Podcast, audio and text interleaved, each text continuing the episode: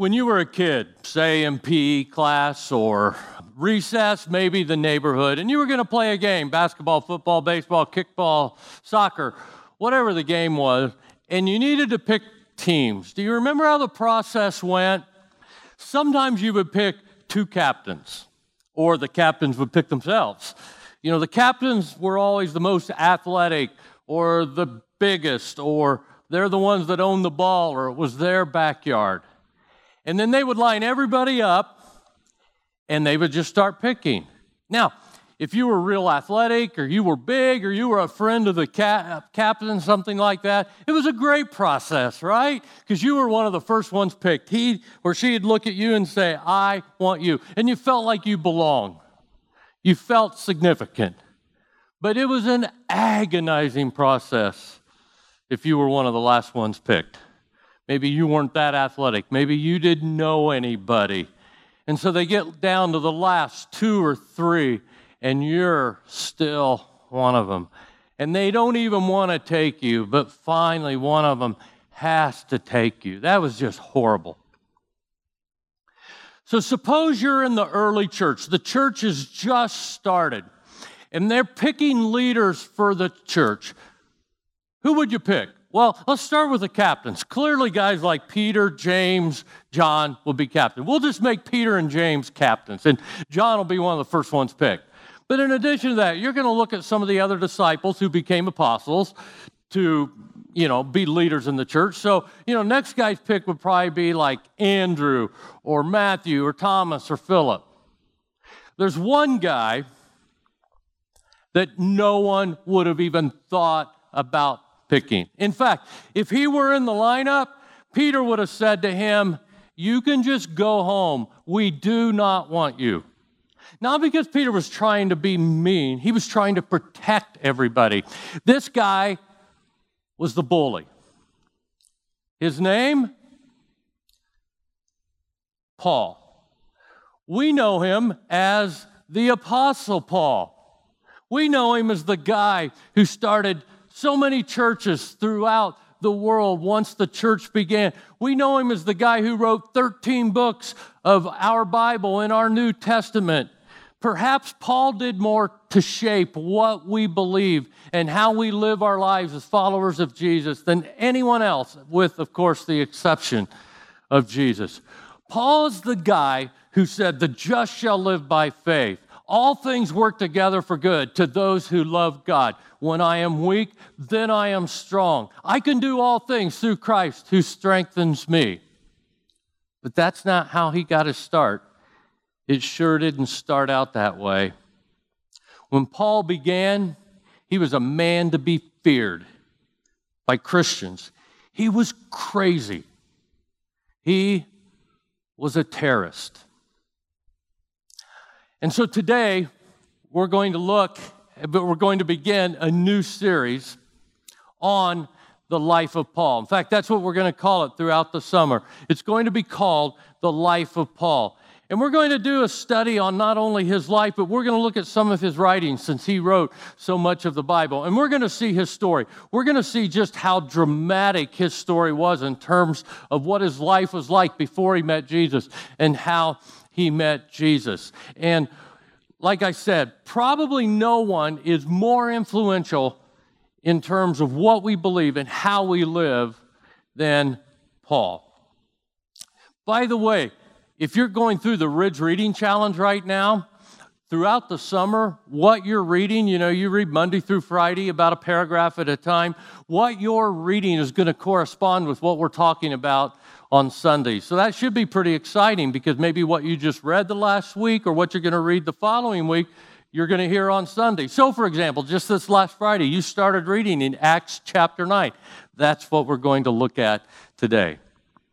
Today, we're going to look at what Paul's life was like before he met Jesus and then how he met Jesus. Like I said, it's a dramatic story. Now, we all have a story in terms of our relationship with Jesus. Uh, for some of you, it's pretty dramatic. It may not be. My, my story's not that dramatic. I was five years old when I became a follower of Jesus. I was at home uh, with my parents, and I realized that I was a sinner in need of forgiveness. I need to rely on what Jesus had done for me. And I prayed and invited Jesus into my life. And, you know, even at five years old, I knew I had things to be forgiven of. Perhaps as a five year old, I had some things that would surprise you that needed to be forgiven. But that's a story for another day. But the main thing to tell you is my story just wasn't all that dramatic. I mean, at five years of age, just how much can change, right? But perhaps your story is different. Perhaps your story is very dramatic. Maybe you were headed in one direction, and as you look at your past, you had so many things in your past, and you had so much going on and so much baggage to carry. And then one day you met Jesus, and boom, everything changed for you. And you became a completely different person. And people didn't even recognize you because you were so you were so changed. Very dramatic. But here's the point. Your story is your story. When we look at Paul's, I don't know what you know about him. Just know this his story is really dramatic. Now, understanding the backstory to Paul's life will help you understand, too, that he was the least likely candidate. Nobody would have picked Paul. Do you have any regrets from your past? Most of us carry some.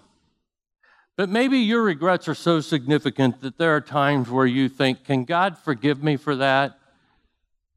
Would, would God give me a second chance? Why would God even accept me? Is there hope for someone like me? And if you've ever felt that way, or you're even feeling that way today, then you need to listen to Paul's story. You need to hear this story today because you're going to be surprised with what you hear. Now, if I were to use just two words to describe Paul, I believe those two words might be grace and grit. Those sum up his life. And so let's take a look at each one of them. The first one we want to look at is grit. You need to understand this about Paul. He was one tough dude. In the fitness world, we probably call him a freak. And that's the best compliment you can pay someone. I mean, tenacious, fiercely relentless in his determination. I mean, he could have made it through Hell Week in Navy SEALs training with flying colors. I mean, the first time. He pursued his mission and his purpose with unfinishing, with unflinching resolve. You know, Paul says some things that when you read them at first glance are just plain crazy. Like when he was in prison, he said, Hey, if you let me live, I'll live for Christ. But go ahead, make my day and kill me, because that's even better. I'll get to go be with Christ. One time he said, Everything is just garbage compared to knowing Jesus. And he said things like, Run with purpose the race with every step. He said, I discipline my body like an athlete, training it to do what it should do. No one was persecuted more for their faith than Paul. You want to hear how he described his own persecution? Listen to this. I have been put in prison, whipped times without number, faced death again and again. Five different times I received 39 lashes. Three times I was beaten with rods. Once I was stoned, three times shipwrecked. I have worked long and hard, enduring many sleepless nights. I've been hungry, I've been thirsty, gone without food, shivered in the cold, without enough clothing to keep me warm. That's grit. A few years ago, Angela Duckworth wrote a book called Grit. And she defines grit as passion plus perseverance. That's Paul.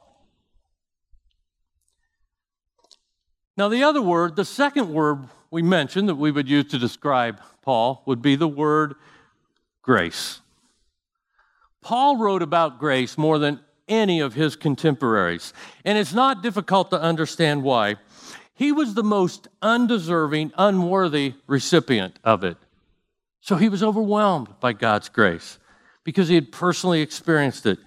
He called himself the worst of all sinners. He never got over grace. He speaks of God's grace about 80 times in the books he wrote. And since he wrote about 87 chapters, he spoke about grace in almost every chapter he wrote. Throughout this series, we're going to see what made him tick. Um, today, we're looking at how it all got started, and it's recorded in the book of Acts. While Paul wrote 13 books of the New Testament, he did not write the book of Acts. Luke is the one who wrote the book of Acts. Acts is about how the church got started. Much of Acts is about Paul because he started so many churches. So, beginning in chapter 7 of Acts, Paul is mentioned in every single chapter from that point on, except for chapter 10. So, let's meet Paul before he met Jesus. His name is Saul at that point, and our introduction to him is both brutal and bloody. I called him a terrorist earlier. Strong word. Here's why. Stephen, who lived in Jerusalem, was hated by the religious leaders, the Jewish religious leaders, because he was a follower of Jesus. It didn't help that when he preached, he would say things to them like, You betrayed and murdered the Messiah. Well, this infuriated them, the Jewish leaders. And in a rage, one day they grabbed him, they dragged him out of the city, and they started pummeling him with jagged stones. Can you imagine dying that way? Being pelted with rocks? They would use stones that were about the size of a baseball, not so big as to kill the person with one or two blows, but not so small as to be something like a pebble. Maybe about this size. And the more jagged the edges, the better, so they could do a little more damage. And it often took a person who was being stoned to death about an hour to die. The witnesses against the person were the ones to cast the first stone. So, with that information, I'm going to start reading in Acts chapter 7, verse 57. And as I do, notice when the name Saul appears, and that's Paul when I read this. Then they put their hands over their ears and began shouting. They rushed at him, that's Stephen, and dragged him out of the city and began to stone him. His accusers took off their coats and laid them at the feet of a young man named Saul. There he is. That's our introduction to him. As they stoned him, Stephen prayed, Lord Jesus, receive my spirit. He fell to his knees, shouting, Lord, don't charge them with this sin. And with that, he died. Saul, there's his name again, was one of the witnesses, and he agreed completely with the killing of Stephen. But Saul was going everywhere to destroy the church. He went from house to house, dragging out both men and women to throw them into prison. That's Saul. He's mentioned three times. Not only did he approve of the stoning of Stephen, he was a witness to it, which means he cast one of the first stones. Then we read that he went on this rampage trying to destroy the church, a terrorist throughout our lives, if you've gone to church much, if you've listened to sermons, we've adopted this mental image of the Apostle Paul. You know, he's the one who wrote these great books of the New Testament. He's taught us Christian doctrine. He teaches us what's it, what it means to live by grace. He tells us to love everybody unconditionally. You'd think he was a follower of Jesus from the time he was a child. Not even close. He hated the name of Jesus. You see, the better you understand the darkness of his past, the more we'll understand his gratitude for grace. Paul was from Tarsus, a city on the northeast side of the Mediterranean. Let me show you where it was. If you look at this map, to give you a point of reference, here's the country of Italy, the boot, as we call it. This is the Mediterranean Sea. Here is Jerusalem. Here is Tarsus. That's where he was from. If you took roads, it would be about 600 miles. And he grew up in a well to do home. He was a brilliant young man, educated by the best. In those days, um, students would align themselves with a specific teacher. Saul learned at the feet of a man by the name of Gamaliel, who was considered one of the top instructors in his day. Paul was brilliant. It's likely that he received the highest degree, like a PhD from Harvard. He became a successful lawyer. And he was so zealous with his religious convictions that he felt it necessary to snuff out this insane band of rebels called Christians. So he would torture and persecute and kill them. Here's Paul's own word. This is Acts 26, beginning in verse 9. I used to believe that I ought to do everything I could to oppose the very name of Jesus the Nazarene. Indeed, I did just that in Jerusalem. Authorized by the leading priest, I caused many believers there to be sent to prison, and I cast my vote against them when they were condemned to death. Many times I had them punished in the synagogues to get them to curse Jesus. I was so violently opposed to them that I even chased them down in foreign cities. The word Saul sent chills down the spine of early Christians. So it is, is it any wonder then that we read these words from Saul, who later became Paul in his own writings in 1 Timothy 1:15, where he says, This is a trustworthy saying, and everyone should accept it. Christ Jesus came into the world to save sinners, and I am the worst of them all. But God have mercy on me so that Christ Jesus could use me as a prime example of his great patience, even with even the worst sinners.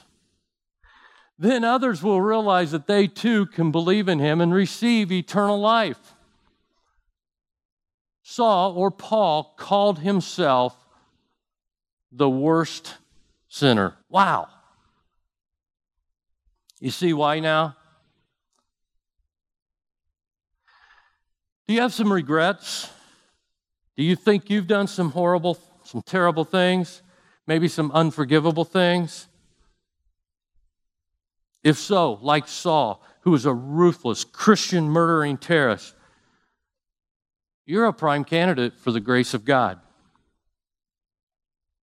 So, so, what happened? What happened to Saul? How did he go from this psychopathic murderer to a broken, grace filled, passionate Christian who ended up calling himself a slave of Jesus Christ. How? He met Jesus. And when I say he met Jesus, I mean like face to face. Now we're at Acts chapter 9 and check out what happens. Meanwhile, Saul was uttering threats with every breath and was eager to kill the Lord's followers. So he went to the high priest. He requested letters addressed to the synagogues in Damascus, asking for their cooperation in the arrest of any followers of the way. That's Christianity, it was called that at that time. He found there. He wanted to bring them, both men and women, back to Jerusalem in chains. One Jewish historian says that 10,000 Jewish Christians were massacred in Damascus. Let me show you where Damascus is as well. Damascus is here. It's about 200 miles north of Jerusalem. And Paul, or Saul, who became Paul, wanted to go to Damascus and bring those Christians back to Jerusalem. In his mind, these Jewish traders had fled Jerusalem to seek refuge in a faraway city. So you can see why he went there. His plan was to storm the city, capture these infidels, and drag them into court. But God had a different plan. Back to Acts 9. This is verse 3. As he was approaching Damascus on this mission, a light from heaven suddenly shone down around him he fell to the ground and heard a voice saying to him, Saul, Saul, why are you persecuting me? Saul's life came to a screeching halt at that point. So Saul asked a really logical question. He says, Who are you, Lord? Saul asked, and the voice replied, I am Jesus, the one you are persecuting. Now get up, go into the city, and you will be told what you must do. That was the day that Saul quit believing that Jesus was dead. He changed his mind about Jesus that day, which is essentially the definition of repentance.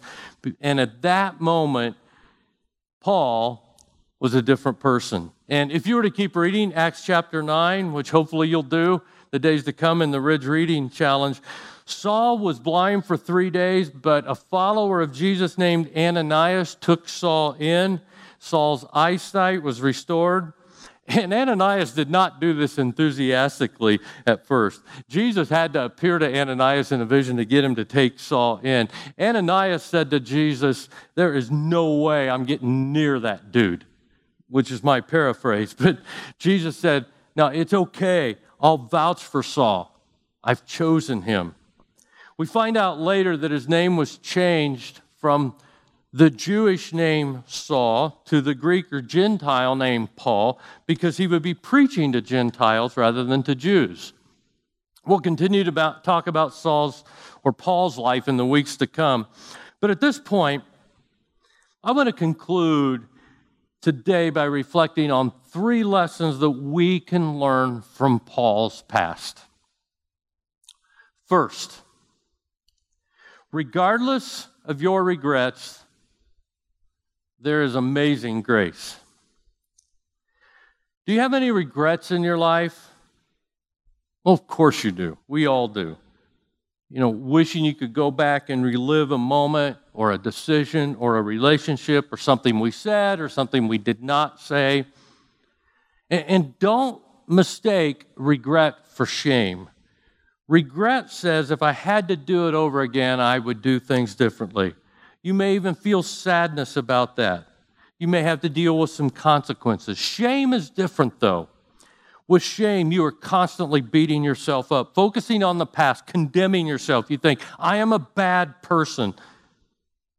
I want you to think about the significance of this statement from Paul, a guy who, if anyone had every reason to live with shame. This is Romans 8 1. So that now there is no condemnation for those who belong to Christ Jesus.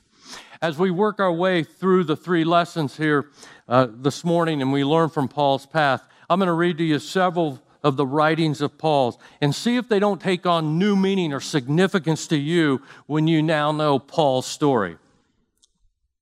Did Paul have regrets? Sure, no doubt. But did he live with self condemnation?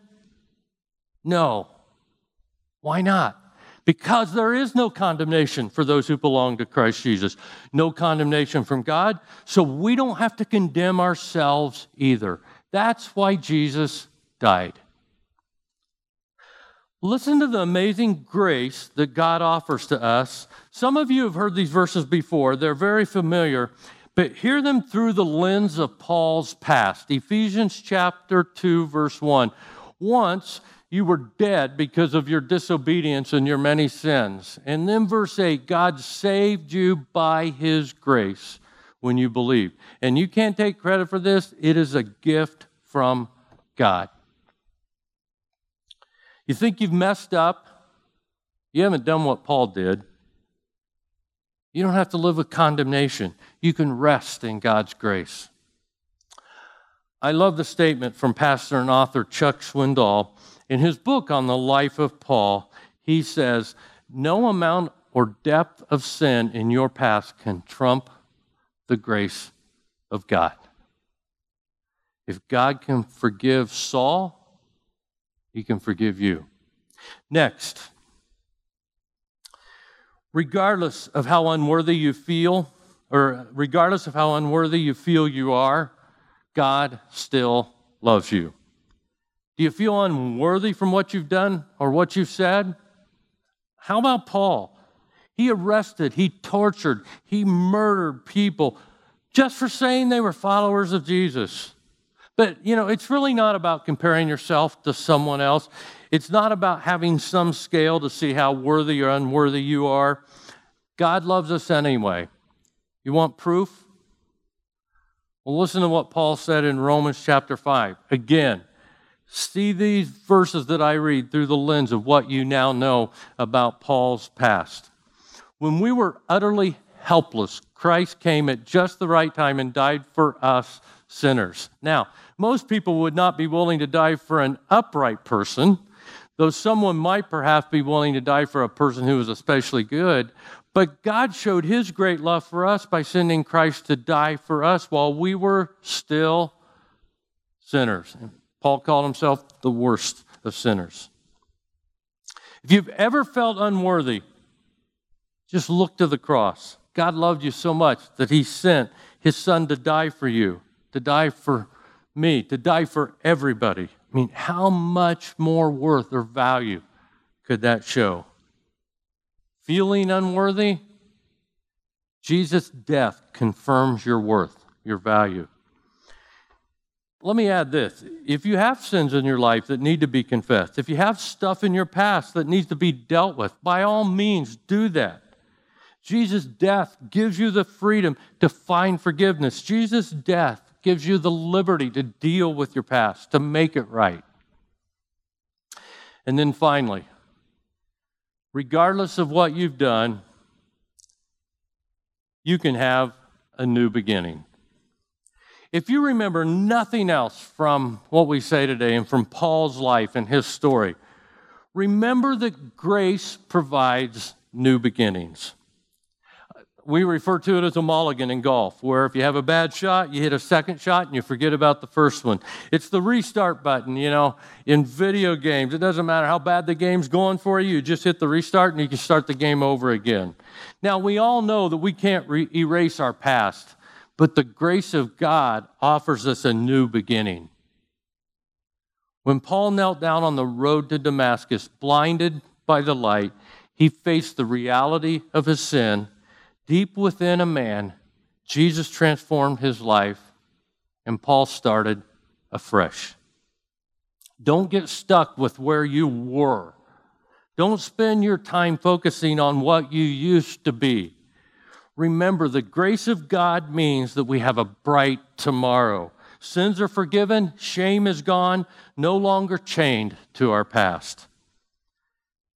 I have to wonder if when Paul wrote these words in 2 Corinthians 5:17, he wasn't thinking of himself. He said, This means that anyone who belongs to Christ has become a new person. The old life is gone, a new life has begun. That's Paul's story, and it can be your story too. You're probably not a notorious criminal, but you have a past.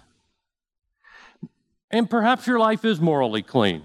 You may be the finest person in your neighborhood. You don't lie to your spouse, you don't cheat on your taxes, you've never done anything scandalous, but that still leaves you, like it leaves all of us, light years away from the holiness and righteousness of God. Until you've surrendered your life to Christ alone, by faith alone, you are just as lost as Saul was on the Damascus road. If you've never made that decision, what a great moment right now as we begin this series, as I close in prayer, to bow your own head and to receive Jesus into your life as Savior. I'd like to pray.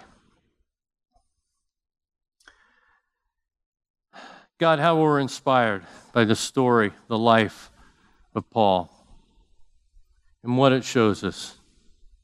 How amazing your grace is, how amazing your forgiveness is, that there is no condemnation for those of us who belong to Christ Jesus. And my prayer is that each one of us, if we have not already, will be able to internalize that and to live being free from our past and to live day by day in your grace and experience the joy you want us to experience by being forgiven of all we've done. I pray that uh, each one of us would receive that into our lives. And I pray that as we continue this series throughout the summer, you'll just show us how meaningful it is to be a follower of Jesus based on what we learn about the life of Paul. And it's in Jesus' name I pray. Amen.